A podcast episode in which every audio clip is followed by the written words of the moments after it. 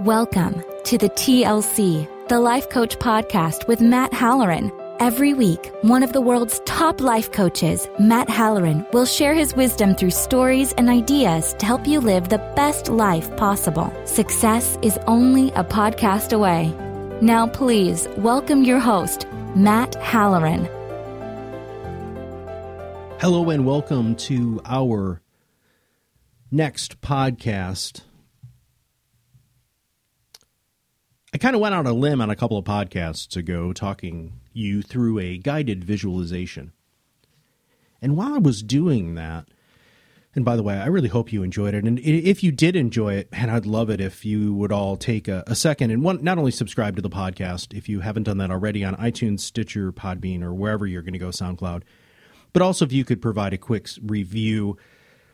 My goal, of course, is to get as many people listening to this as possible, not for the glory of myself, but hopefully because I'm hoping these are valuable and they help somebody somewhere at some point.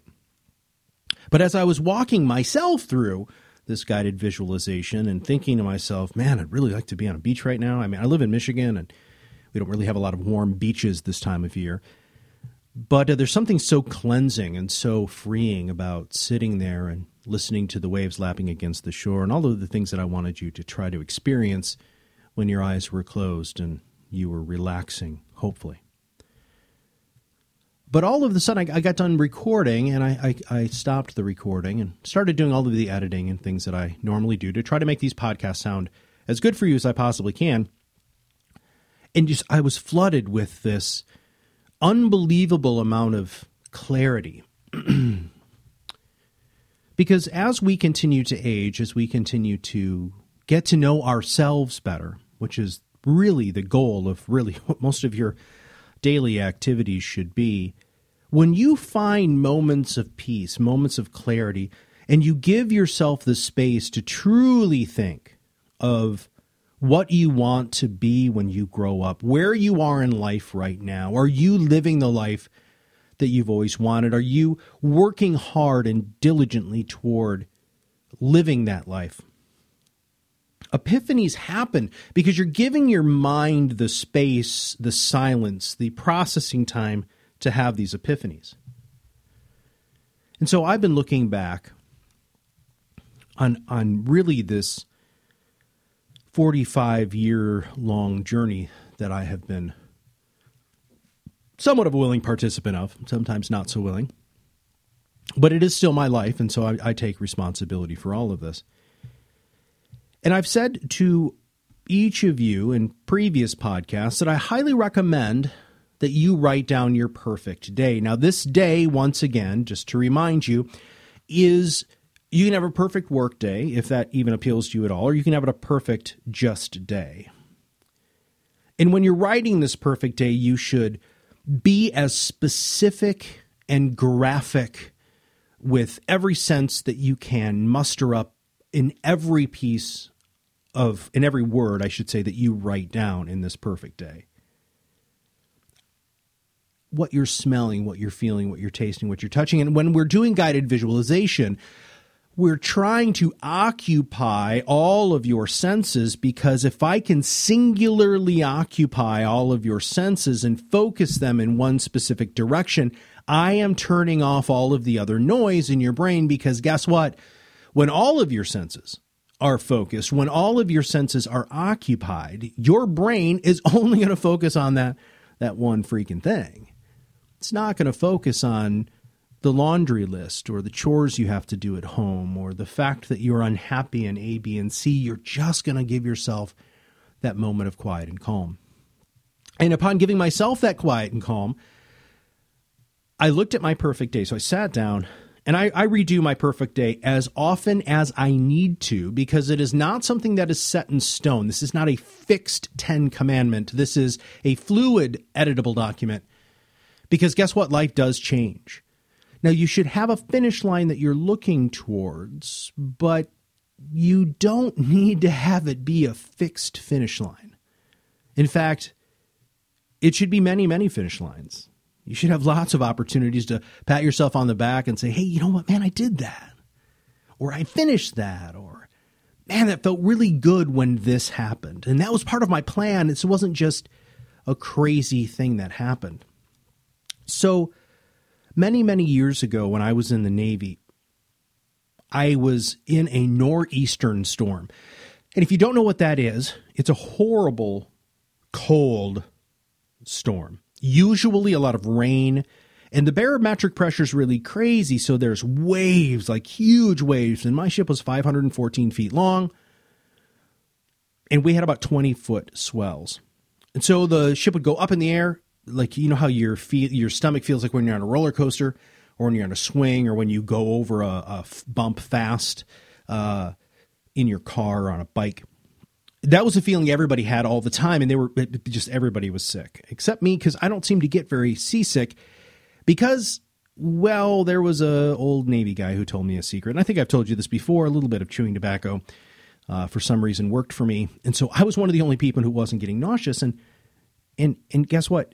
Then they made me stand all of the watches. So I'd been up for about 2.5 days at this point. And if you've ever really stayed up for 2.5 days, now I would have little quick naps here and there, but I was really quite sleep deprived. Everybody was sick. The ship smelled terrible. Very few people were eating. And I was standing a watch called Sounding and Security. And Sounding Security has two different components, hence Sounding and Security, that I was supposed to go around and check some very specific areas of my ship, but I was also to check the ballast tanks. Now, the ballast tanks are what keep the ship level, and especially during a really, really crazy storm, those ballast tanks and moving water between those ballast tanks is very important, because if not, the ship can flip over, which would be bad, right? Especially in the North Atlantic. So I was wearing one of those cold weather suits, and I'm sure you've seen them on like The Deadliest Catch or whatever crazy show that you might watch about people on boats doing stupid things like I was doing. And I had a thing around my waist, and I would clip into this line that would head to the front of the ship. Now, we were heading in to all of these waves. And so even if the wind was all around us, it always felt like the wind was hitting you in the face as you were walking towards the ship, because actually it was water hitting your face, because big waves would be crashing over the ship. And I would hold on for dear life. And of course I didn't, I'm still here, so it worked. But it was exhausting. Oh my gosh. I was standing at about a 45-degree angle leaning forward like those old Michael Jackson videos. And I get to the front of the ship. I'm exhausted, soaking wet, tired. I check the ballast tank, knowing that I would have to go to the other parts of the ship. So I would get to the other side of the ship. So I'd start on the port side and I'd go to the starboard side, and I'd latch myself in.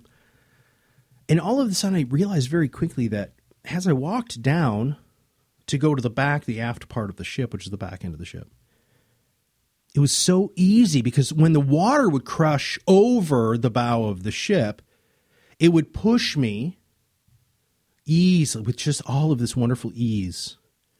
And it became kind of fun. Now, I was delirious, mind you, but it was fun because the wind was at my back. There are a lot of times in life where the wind is blowing. And now, again, you can name the wind whatever you want.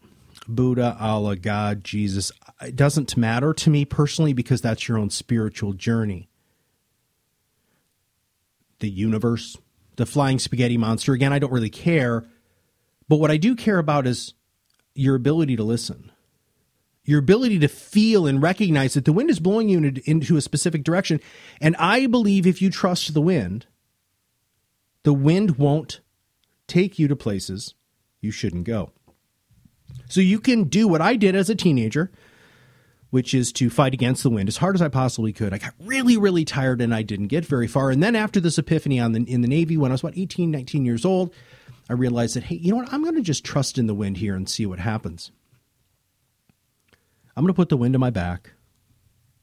And since then, very bizarre, wonderful, crazy life experiences have happened that all continue to lead me towards something. Now, none of these seem to be finite for me. They seem to be stepping stones. And at some point I might reach the top of the mountain and say, oh my gosh, this is where I was supposed to be.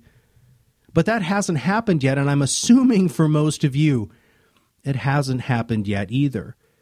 But climbing a mountain, the mountain of your life, with the wind at your back, is a much, much better experience.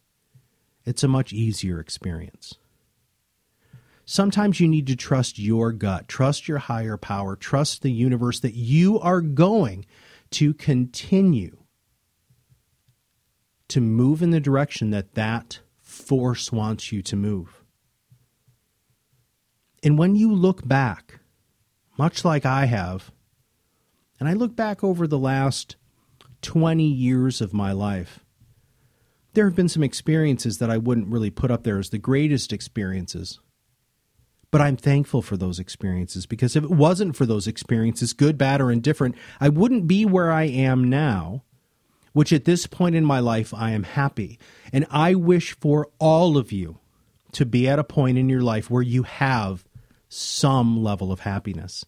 And if you don't have some level of happiness, check where the wind is. Which way are you facing? Are you facing the wind and challenging the wind and not getting very far and getting really tired? Or is the wind at your back? And sometimes when the wind is at your back, your feet might be off the ground, so you might feel a little bit out of control. And you might be sitting there saying, oh my gosh, where's the wind taking me this time? But it's so much easier of a life to strap yourself into that security cable. Let the wind take you where the wind wants to take you. See where it goes. Take time. Write down that perfect day. Write down what would truly make you happy. Because if you don't know where you want to go, the wind is not going to as easily blow you in that direction. And even if you write something down and the wind says, man, that's not where you should go, that doesn't mean the wind is going to put you in your face and slow you down and get you tired. What's probably going to happen is the wind is going to blow you in that direction, and then all of a sudden another wind is going to blow you somewhere else, and you're going to feel really comfortable of the direction that you're handing and moving. So guess what? Trust in the wind. Trust in yourself. Trust in the fact that if you take that episode and clear your brain, relax, breathe, occupy all of your senses, give yourself that true point of clarity and mental break, it is unbelievable where your brain will go from there, because you gave it a much needed break. Thank you very much. I'll see you guys again on the other side of the mic very soon. Thank you for taking the time out of your busy life to listen to our podcast. Remember, a single change, no matter how big or small, can start you on your path to live your best life possible. You deserve it. We will see you on the other side of the mic soon. Have a wonderful day.